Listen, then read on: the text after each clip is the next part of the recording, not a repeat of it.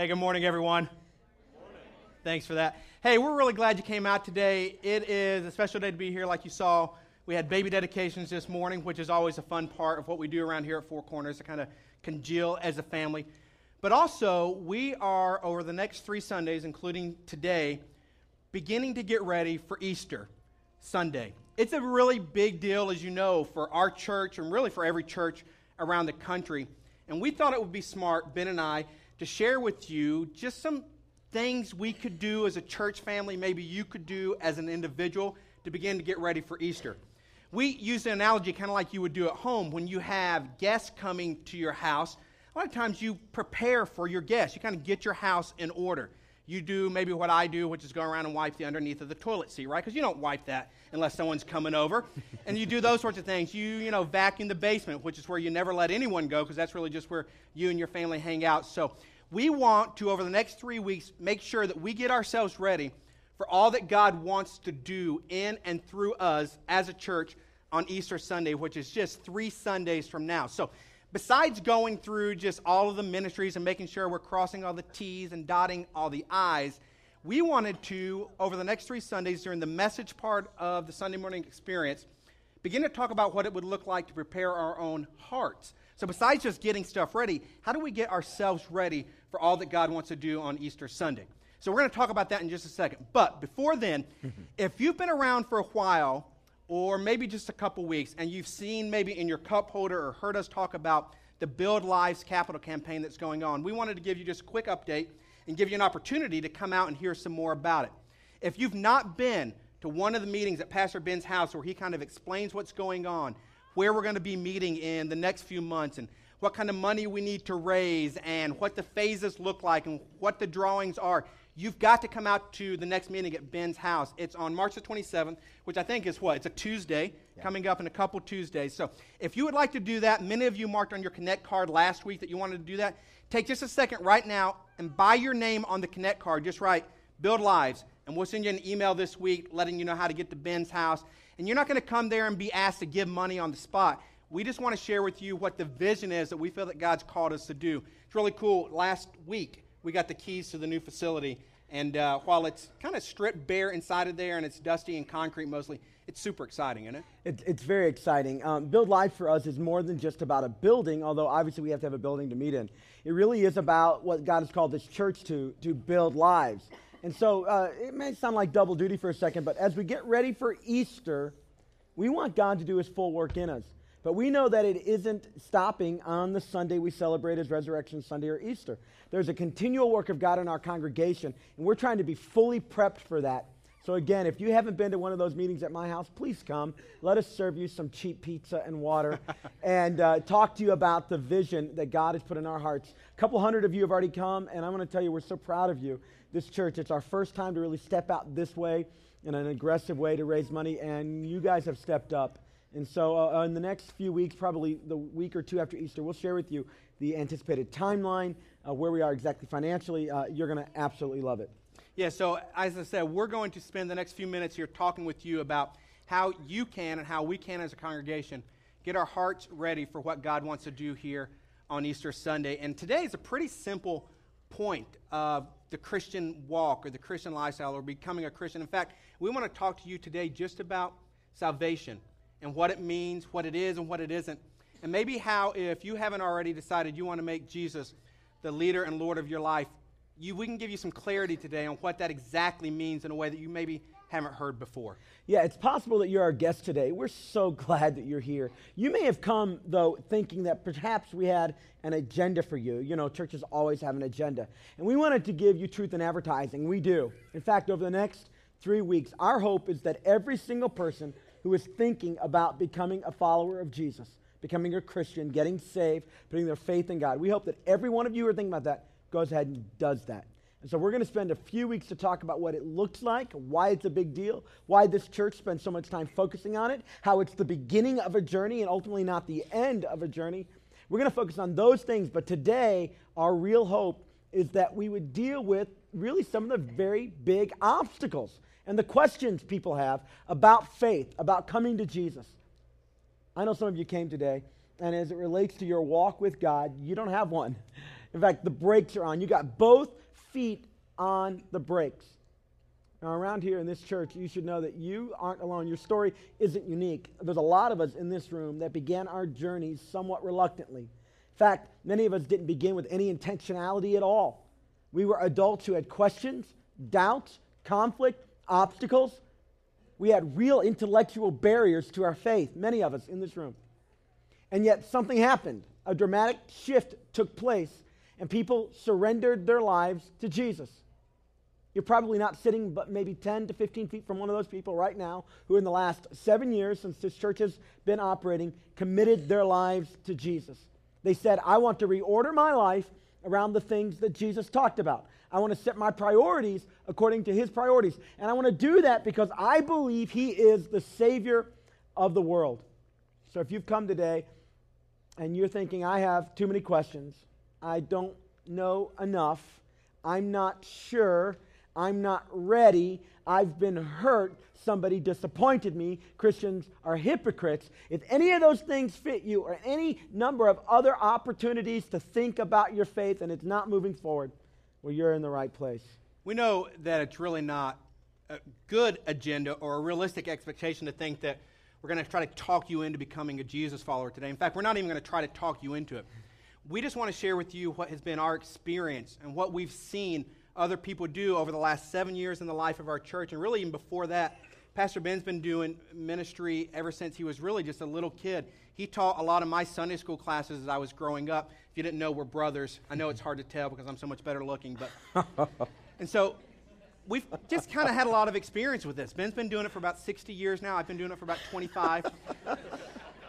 and we just want to share with you our hearts. So it is our agenda, but it's not our, we're not going to try to talk you into it we just want to share with you so that maybe if you came with those obstacles today or those questions today, we can help you begin to get around some of those. And if you have some, they probably sound like some of the obstacles we've seen other people have, and really some of the ones I had myself, and I know Ben's had some of these as well. I know one of the primary obstacles to people deciding they want to follow Jesus or get saved or make Jesus the leader and Lord of their lives is really because of the way that other Christians act there are a lot of people in the world, in our own community, across the country, and across the world that just give Christians a bad name. And if you're a normal minded person who has a brain at all, you can look at the way they act and talk and react to different situations, whether political or social, and it's easy to just think, I don't even want to be associated with those kinds of people. That's, that's a pretty common obstacle these days to making a decision to follow Jesus. Some people say, Greg, I know Christians, and I'm actually living more moral than some of the ones I know. So if they're Christian, I don't really need that. Yeah, and that's, that's a valid obstacle. It's a valid reason why you don't want to decide to put your faith and trust in Jesus.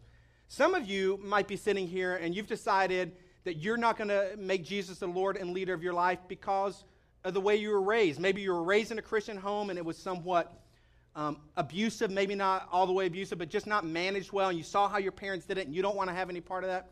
Or maybe you were raised in a home that wasn't at all Christian, and it went pretty well. I mean, life happened well, finances were good, relationships worked out well, your mom and dad had a pretty good situation, and you don't really feel like there's any need for you to have Jesus in your life. And in fact, you might think that Christianity is really just a crutch for people who are already following Jesus. We've heard that. Yeah. It might also be, though, that you just have a lot of questions. Maybe not your past experience, but maybe you just have a lot of questions. Like one of the common questions is the why question. Why, why do bad things happen? Why do bad things happen to good people? Why, do, why does evil exist in the world? Or why do bad things exist in the world? Or maybe it's more personal than that. Maybe it's a personalized why. Maybe it is, God, why did you let my parents separate when I was just a kid? Or God, why did you let my mom die when I was growing up? Or God, why did this bad thing happen to me? And why was I abused, God? Why, why did you let me go through that life experience? That's a legitimate obstacle to becoming a follower of Jesus. There's nothing wrong at all with that obstacle. In fact, you should carry that obstacle and that, que- that question, why, in your mind. And today, we're not going to try to talk you out of that question. In fact, we're going to try to help you get around that. Could also be that maybe you just have some challenges, some obstacles with some different points of theology that you know are true in Christianity. I mean, there's a lot of things that Christians say they believe. whether you're a Baptist or a Catholic or a Pentecostal or a charismatic, there are a lot of different things that people say they believe and Maybe you just, because you have intellectual integrity, maybe you just can't believe some of the things that you think you have to believe to become a Christian. Greg, a few weeks ago, I was chatting with somebody who hasn't yet decided to follow Jesus, not sure he's going to. And his big obstacle was this whole idea of Jesus dying for everybody else's sin. It didn't seem fair to him, it didn't make sense to him. And how would that death of Jesus be applied to everybody that would want to receive it? He couldn't make the math work in his head. Major obstacle for him. Here's another obstacle some people have. Why so much suffering in the world? Why so much suffering? Here, here's one more. The notion that maybe you don't care at all. You, you don't think it's that big of a deal. It's not even on your active radar. You've put that off until you get into your 50s or into your 60s. But now that you're in your 20s, in your 30s, it doesn't seem urgent at all. So there's a whole host of reasons that you have. And we think that as you plod through your spiritual journey, what your issues are, they're your issues. They're good reasons for you. And as Greg said, we're not trying to take away your obstacles or questions. What we want to do is raise another truth, raise a different reality up high.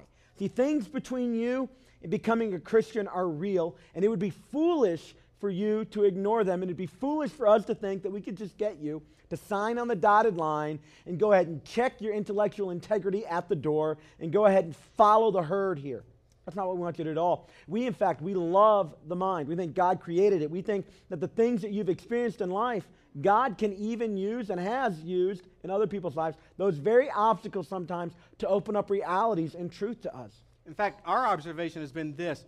If we were having this conversation, you and I, or you and Ben, and we weren't sitting in a room where this is a sermon that you're getting today, if we were just sitting at lunch across the table from each other and we were talking about faith and why you haven't decided to put your faith in Jesus and, and what your obstacles are, we would talk through those things. And maybe he or I would try to give you some answers to your questions or talk to you about your obstacle. Or maybe we'd point you to a book or a sermon you could listen to online that would help you work through that. Our experience has been that even if we were to have that conversation personally, and even if we were to try to answer your questions, the reality is, many of you, in fact, most of you, still wouldn't decide after that lunch conversation put your faith and trust in Jesus because often what we've seen is that adults don't put their faith and trust in Jesus because they get their questions answered. In fact, the people sitting close to you right now who are following Jesus, who are saved, who are Christians, many of them still have similar questions to the ones that you have sitting here today. Yeah, it's really not, as we've experienced it, as we've seen it, in dozens and dozens and dozens of people over the last seven years. It's really not about getting your questions answered that makes somebody cross the line of faith. Something else happens. What happens, just to put it bluntly, is, is the questions become less important. They're still there. In fact, it might surprise you that I still have questions about certain components of the Christian faith. In fact, every believer I know still has questions. It's not that their questions disappeared or that every hurdle was, was mounted. What happened, though, is those issues, obstacles, and questions became smaller and something else became greater. Often, what happened was something happened in their life. For instance, somebody got sick. Somebody was on the verge of death. Somebody they loved was going through a rough time, and this person who said, I'm not even sure I believe in God, I don't even know that I believe He exists, found themselves bargaining with the God they didn't even believe in. They were having a, a waiting room prayer meeting with just them and God. And that began a journey. Some people have said, I, I, didn't even believe in God, but I was challenged. It would be foolish for me to say I don't believe, and I've never even really read the Bible. So, in an attempt to be intellectually honest, they began to read the Bible. And as they read it, it wasn't that all their questions were answered and they found out this one thing and how did Noah do the ark thing and does an axe head float and what, float and what about the resurrection? That's not what happened. But as they read the Bible, they began to get a sense that fundamentally it's true. It was true for them. And so what happened was not that their questions disappeared, but their questions got smaller. And something else got larger. All of a sudden, the idea of a personal God became real to them. Somebody said, I was an addict and I realized I couldn't do it on my own. I'd been doing that. And in the middle of my pit, when I had hit the bottom, I found a God there. And my questions are still there and my challenges are there. Sometimes my addiction is still there. But there was God as well. If you have not decided that you want to become a Christian, you're probably thinking right now, well, that's exactly what I thought. Most people come to Christ because, like I said earlier, it's, it's just a crutch. And so they had something bad happen in their life or they needed God. And so they decided they would turn to Him because they didn't have anywhere else to turn. And so you might be thinking that somehow it's a logical fallacy in their way of thinking, and, and it's really not real, and there's really not sustenance to it. It's just something they decided to do emotionally. But the reality is, all of us in the room use that same kind of experience, have had that same kind of experience in life. A lot of times in life, we go into a certain situation where we have questions or doubts or obstacles, and yet we jump full force right into the thing that we had questions and doubts yeah. and obstacles about. Yeah, one of those, Greg, if you're a man in the room and you're married, you're a man in the room, you think about married, let's talk about, for instance, reasons not to get married. You ready to do this for a second? Because here's what happens, guys. A lot of us, you know, we get married, and yet if we were to sit down and make a list like we're about to do here in a, reason, in, in a moment, it makes no logical sense to get married at all. For instance, here's one. Um, if you get married, you're going to lose your freedom. I mean, let's just be honest. That's the truth. Uh, you're going to give up some freedom. So some people, when they're making their list of why not to get married, they come up with, I don't want to lose my freedom. Here's another one. It's the commitment issue. I don't want to get committed. I like living foot free and fancy. I like being. I don't know if that's, that's a phrase. not how it goes. How does it go? We know what you mean. Foot loose and fancy foot free. Foot loose and fancy free. Wow, you got to make sure you type accurately yeah, or you miss, you, you miss the do. metaphors. All right, I don't want to give up my freedom. uh, you know, the other day I was doing the, uh, the series on sex, and Greg took my message and chopped up the various phrases and re put them together and made it sound like I was giving a talk where I was endorsing pornography. it's un- it, I'm surprised, but I, I don't want to see what you're going to do with this message here. Yeah, so a lot of people, we're just, I'm going to get right back to the point. No, go ahead. A lot of people have um, have obstacles, and again, we're using the analogy of marriage. And if you're a guy, you can probably relate this. You don't want to give up your freedom. You don't. You have an obstacle around this idea of being committed.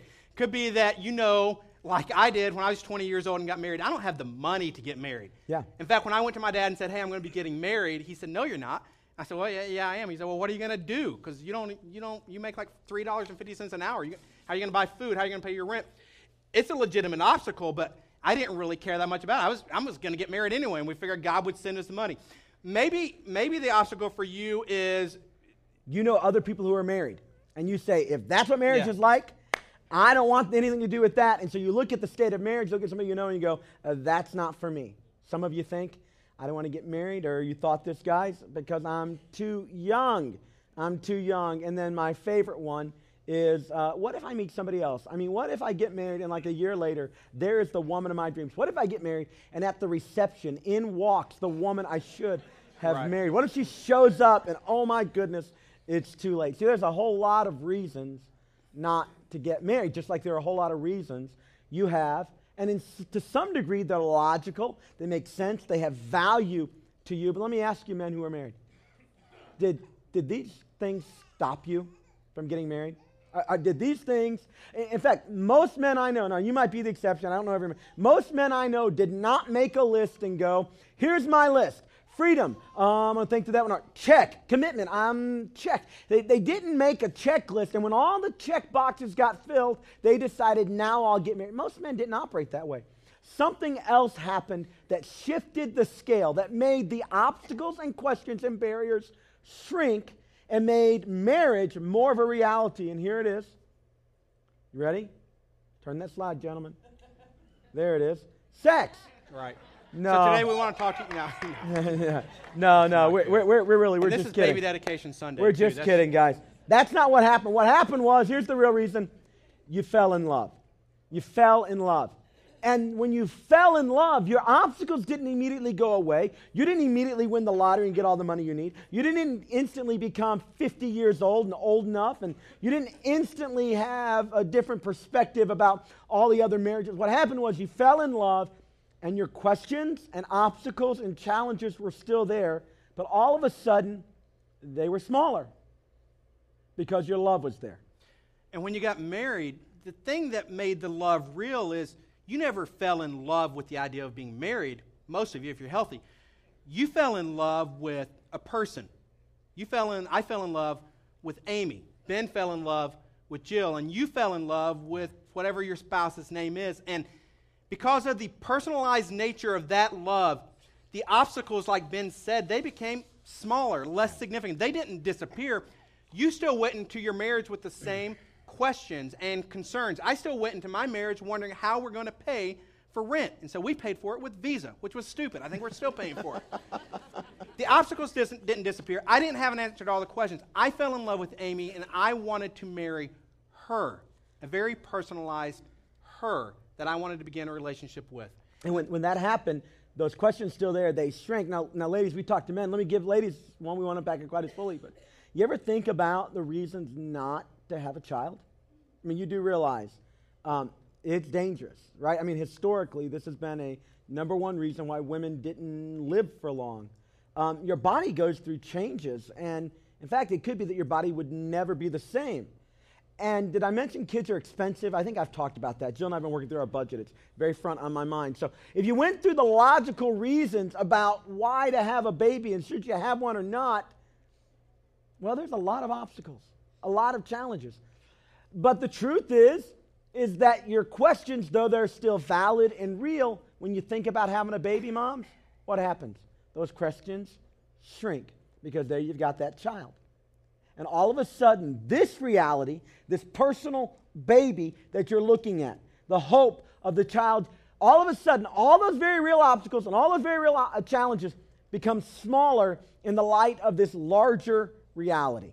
Yes, so the point is there are a lot of situations in life where you might have questions and obstacles, and yet you jump into those headlong anyway because what you're jumping into is a very personal thing. You have a personal baby with a name, you have a wife or a husband who has a name. And because of your love and the relationship you want to have with that person, the obstacles and questions become a lot less important. And so we've all done that in our lives. And the reality is, we've not just done it, there are stories all throughout the Bible where this principle is true. And so if you have your Bibles and you want to open them, you can open your Bible to John chapter 1. John chapter 1, Matthew, Mark, Luke, John in the New Testament, the four stories of Jesus. And look at starting at verse number 43. And we just want to point out to you a story that happens in that gospel where someone, not unlike what we're asking you to do today, has a personal experience with Jesus. They actually come to him, the story shows us, with questions and reservations. And yet, after they have this personal interaction with Jesus, the question and obstacle that they have becomes minimized in their mind, and they go ahead and begin following Jesus as their Savior and Lord. So, John 1, here's what's happening. Jesus has been going around and calling his followers. And in the context of calling his followers, just ordinary people living ordinary lives, having ordinary journeys, but invited into an extraordinary relationship, this story emerges. So, John chapter 1, verse 43. The next day, Jesus decided to leave for Galilee. Now, Galilee is kind of like the district that he's from. And he found Philip, or finding Philip, he said to him, Follow me. Now, Philip, like Andrew and Peter, was from the town of Bethsaida. Philip found Nathanael, and here's the key principle today. Philip found Nathanael, he's our player, and told him, Listen, we found the one Moses wrote about in the law hundreds of years ago, the one we've been anticipating. We found him. This is it. And the one about whom the prophets also wrote. So the Old Testament, their Bible, the guy that it's all about, the one it anticipates, we found him. Jesus of Nazareth, the son of Joseph. Now, here's what's interesting Nazareth, we don't really know why, but all throughout history, Nazareth has had this, like, uh, well, just a bad reputation. Bible scholars don't really know why that is, like what happened there, what, what stigma was attached to that place, but there was this general slogan, and it went something like this Can anything good come out of Nazareth? I mean, it, I, I don't know where you're from. Where I'm from, I was raised mostly in Cleveland, Tennessee, which is a bit of a podunk redneck town, but we had Benton, Tennessee. They had one red light, and all bad things we attached to Benton. If somebody cut you off, in a parking lot and got the spot before you, they must be from Benton, right? If somebody was rude to you in a store, it must be from Benton. I mean, that was just the way, this is kind of the way it was with Nazareth. And so they've gone to Nathaniel and said, We found the one. Now, this would be like, let me just put, it'd be like if your best friend, your mom, somebody had cancer, like maybe colon cancer, and they came to you and they said, uh, We found the cure for colon cancer. I mean, instantly your hopes would go like through the roof, right? I mean, you, somebody you trusted came to you and said, We have found the cure. And the cure is, and you knew about where the, where the answer should be, the cure is located, or the cure comes from, and you would expect them to say something like Harvard University, or, or, or Emory, or Duke, or Cleveland Clinic. But they said, no, no, no. It, it came from Podunk General Hospital, or from um, Benton, Tennessee. Benton, Tennessee. Right. The cure for, for colon cancer is found in Benton, Tennessee. Uh, you just it would instantly deflate. So here's Nathaniel, and he's being told the greatest thing the world has ever anticipated is found, but it comes from Nazareth. So in verse 46, he says, Nathaniel, Nathaniel says, Can anything good come from there? Nathaniel asks. And then Philip says, and here's what we're asking you to do come and see. Yeah, so here's the story again. You've got Jesus, he's called to Philip and Andrew and Peter and said, Follow me. But then Philip goes to his buddy Nathaniel, who isn't around when Jesus is around. Jesus isn't even in the picture when Nathaniel and Philip are talking. And Philip says, Hey, you got to come follow Jesus. This guy, he's the one wrote, Moses wrote about. He, he is the Messiah, is the implication. And he's from Nazareth. And as soon as he said it, he had to be thinking, Oh, I shouldn't have said that because now I've just undone all the things I was trying to talk uh, Nathaniel into. And Nathaniel has a response like Ben said Nazareth, can anything good at all come from Nazareth? And Philip, instead of saying, yeah, some good things do come from Nazareth, and here's the situation or story I could explain to you and undo your reservations about Nazareth. Instead of trying to answer the questions or get around the obstacles, what, what Philip says is just, hey, why don't you just come and see? Come and see for yourself who this person is, who this Jesus is. And so what happens in verse 47 is they end up going to see Jesus, Philip and Nathaniel do, and the Bible says, when Jesus saw Nathanael approaching, he said of him, Here truly is an Israelite in whom there is no deceit. Greg, I love this verse because in this verse we get a sense that the Bible affirms your intellectual honesty. I mean, here was Nathanael with questions and doubts. And Jesus says of him, Here's a man in whom there is no deceit. If you're on a journey, if you have questions and obstacles, Again, we're not asking you to check those at the door and just sign on the line. We're asking you, however, instead of that, instead of letting that be the only reality, come and look. Come and see Jesus. Come and consider a different possibility. Yeah, Jesus hadn't even met Nathaniel. So, this interaction that Jesus just had with Nathaniel, where he said, Hey, here's this guy, and in him there is no deceit, it surprised Nathaniel. Uh, And we know that from verse 48, which says, when Nathaniel talking, he says, How do you know me? They've never met before. Philip was the one who went and got Nathaniel. And Nathaniel says to Jesus, How do you know me? And there's something in that interaction that made him realize, hey, this guy is more than natural. There's something different here. He shouldn't know anything about me. He shouldn't know my name. He shouldn't know the kind of person I, ha- I am. He shouldn't know I'm the kind of person in, in whom there is no deceit. And Jesus answered him and said, I saw you while you're still under the fig tree before Philip called you. And so there's like this aha moment. There is this personal interaction between Jesus and Nathaniel where Nathaniel realizes there's something important going on here. And the last thing he's thinking about now is the Nazareth thing. Yeah. The last thing he's saying now is, well, well, what about Nazareth, Jesus? You're from Nazareth, and there's no way that you could be special or unique or anything good be, could be coming from Nazareth. That's not at all what he says. In fact, what he says is in verse 49 then Nathanael declared, Let's talk about this Nazareth thing. No, that's not at all what he said. what he said is, Rabbi, you are the Son of God. You are the King of Israel. He had this personal interaction with Jesus, and he had this aha moment where it was more than just a set of questions he needed to have answered before he could follow him. And Jesus said to him, You believe because I told you I saw you under the fig tree. You will see greater things than that. You know, I, I love the way Jesus concludes his interaction with Nathaniel because he says to Nathaniel, Look, you've had this thing, and now all of a sudden your questions, your, your obstacles have gotten smaller, and you think that's pretty amazing. But I want to tell you this, this life with me, you're going to see much greater things than that. It's why we take Easter so seriously. We know that there are people that you know who most likely won't darken the doors of this building as a church and if they're ever going to, it's going to happen on a Sunday like Easter, because everybody knows you go straight to hell if you don't go to church on Easter. And you should tell them that so that they'll, they'll come here. No, we're kidding. But they are more likely to come. And we also know that if you will invite your friends, even the ones who have significant obstacles, the ones who can argue the best, have the most theologically, you know, um, defeating kinds of arguments. I mean, they hold theological kryptonite and everything they talk, you just feel defeated. Uh, we know that even those people, if you would invite them, they would likely come on Easter. And we have this heart for them. We have this desire that says to them, we want you to have a beginning encounter with God, but we know that that is literally just the beginning. There's so much more that they can't even yet fathom because the obstacles are still large. So, what we're wanting to do is make sure, first of all, that each person in this room has a clear understanding that your obstacles, you don't have to get them all checked off before you begin a relationship with God. And if you're in a relationship with Jesus, the friends you have, the ones that you're a little hesitant to talk to, the ones that you know are going through a challenge, they don't have to have all their obstacles checked off either before they can begin. The primary thing that needs to happen is they need to have a personal encounter with God. Like I have a personal love with Jill, like you have a personal love with your child. We believe that a personal encounter with God will make their obstacles take appropriate scale. And then God can take appropriate scale as well.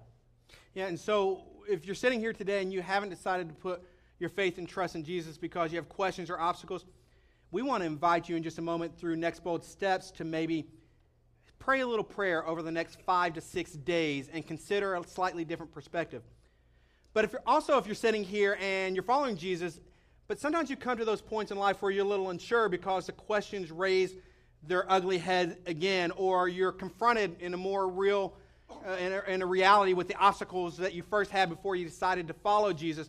We want to let you know that that's normal and that's okay and it's okay if between now and the day you die, some of those questions never get answered.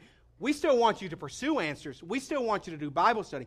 We still want you to dig deep and find out all that you can and get all the questions you can't answered.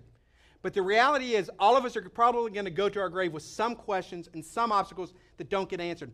And that's perfectly okay. We don't want you to wonder about whether or not you have security in Christ because you still have questions. Yeah. We're here to let you know today that it's okay you're on board. He still loves you. He's big enough to handle your questions and the obstacles that you think lie in the way. Yeah, and so we're going to give you one more verse. It's found in Matthew chapter 22, verse 36 through 38. It's a principle. It's a verse that maybe you've heard if you've been around church at all. Jesus was asked, What is the top? Like, what is the greatest thing we should know? What is the highest commandment? And here's what he said Love the Lord your God with all your heart, with all your soul, and with all your mind. This is the first and greatest commandment. Here's what God wants you to know God wants you to love Him more than He wants you to understand Him. There is this personal connection. He wants to have a relationship with you even more than He wants you to get it all figured out. You don't have to do that and yet still pursue. Read the books. If you have challenges, talk to one of our pastors, talk to your small group leader. There are resources that can help you begin to put pieces together. We believe that the Christian worldview, a biblical worldview, is complete and it is, it is um, theologically consistent, it is intellectually honest. But if you're not there, keep struggling. But even that alone isn't what brings you and holds you to God. He wants you to love Him more than He wants you to understand him. And the second thing is, is God wants you to know him more than you know the answers to your questions. God wants you to know him more than you know the answers to your questions. What this means is he's not looking just for intellectually honest people, although he values that. He's not looking for people that have it all together intellectually. He's looking for people that have a desire to know him. So we're going to take a few steps together now as a congregation. If you're our guest today, this is the place at which you pull back out that Connect card and you keep it on the front side. And we, as a congregation, don't want to just be stirred, we want to actually move forward. And so we put some feet to our desires through this action today. Here's next step A for some of us in the room I want to accept Jesus as my Lord and Savior for the very first time. Like if, if you've been thinking, and as we've been talking, you have sensed not your questions disappearing, but a shrinking of their importance and an elevating of what God has been going and doing in your life, then maybe you're right at this point. And the next step for you isn't cataclysmic and it's not earth shattering in the sense that it makes, you know, the worlds come together and everything is crystal clear. It's cataclysmic because your very next step is the obvious one. God is in front of you, calling you, and He wants you to be in a relationship with Him. He wants you to know Him more than you know the answers to your question. That's you check the box. In a moment, we're going to pray, and then as you check the box and turn the card in later in your offering bucket, we're going to contact you not in a threatening way or not in an aggressive way, but through an email and through a letter that says, here's some things you can do. Next step B, I want to get baptized. In a couple weeks, we're going to have baptism around here. It's an amazing celebration. We have several adults who have said they want to go public with their faith. If that's you, check the box. Next step C. This is going to be some of us in the room today. I have clarity, and I now know, or I know that I have a personal relationship with Jesus, and I'm saved. Listen, if you've been walking with God for 20 years or literally for just the last 30 seconds, you can check this box. We want you to know with certainty that Jesus is committed to you. And when you put your faith in Him, that's like super glue. I mean, you're tight. The enemy would like to come alongside you and whisper in your ear there's something wrong. But your relationship with God is stable, doesn't come and go as your emotions do. So, this is an opportunity for you to just take a step and affirm what God has already declared about you. You're his child because you put your faith in him. You've said to him, God, I want you to forgive my sin. I want to make you the leader or the Lord of my life, my Savior, forgiver, and the leader or Lord of my life. Check that box and just declare to yourself, I'm with God. Here's next step D. My questions are still big, but I want to pray this prayer. It's a bold prayer. Heavenly Father, I want to know you more than I want to know the answers to my questions. If you're still on the fence and you aren't yet ready to commit your life to Christ, I challenge you to pray this prayer this week. Pray it a few times. Heavenly Father, I want to know you more than I want to know the answers to my questions. We believe that God who loves you will begin to reveal himself to you. And your questions may still be present, but he will be present writ large in your life. Now, but guys, before you show next step E, we are getting ready for this big, massive move coming in the fall. And you guys are like giving aggressively. But this next step is an invitation for some of us in the room as you feel God calling to step up. So, next step E, here's what it says I want to bring a special Easter offering to help prepare my church reach more people with the message of our Savior. We have amazing amounts of commitments, enough to pay for all the construction, but the money's coming in over time. This is an invitation for you to step up if you'd like, or maybe to accelerate the completion of your commitment, or maybe give a special offering. If you'd like to do that, it will help us that much quicker get into our space. So, a lot of us are going to be doing that. For Jill and I, we're looking at our income tax return. We want to make sure that more people get to know about the message of Jesus. We want to get in our new home and use that as a base of operations. If you feel God tugging at your heart about this, please respond. If you don't, no guilt. All right, we don't peddle in guilt around here. Let's pray, and then we're going to do a little bit more worship together. Lord Jesus, God, thank you so much for your grace. Thank you, Lord, that you didn't take away my questions, you just became more real. And the reality of who you are began to overshadow everything else. Now, God, I pray for those of us in this room who haven't yet put their faith in you. They haven't become a Christian. They haven't gotten saved. Lord, our prayer is that today, next week, the following week, that God, they would do real business with you. That they would pray the prayer. God, I want to know you more than I know the answers to my questions. And there would be an openness in them to receive. God, we want to get our house in order in preparation for the celebration of your resurrection. We also, God, want to be crystal clear to anybody that may walk into this room that you are available, that you change lives, you forgive sins, you set destiny, you make dreams. And we want to be about your work, Father. We pray it in the powerful and holy name of Jesus. Amen and amen.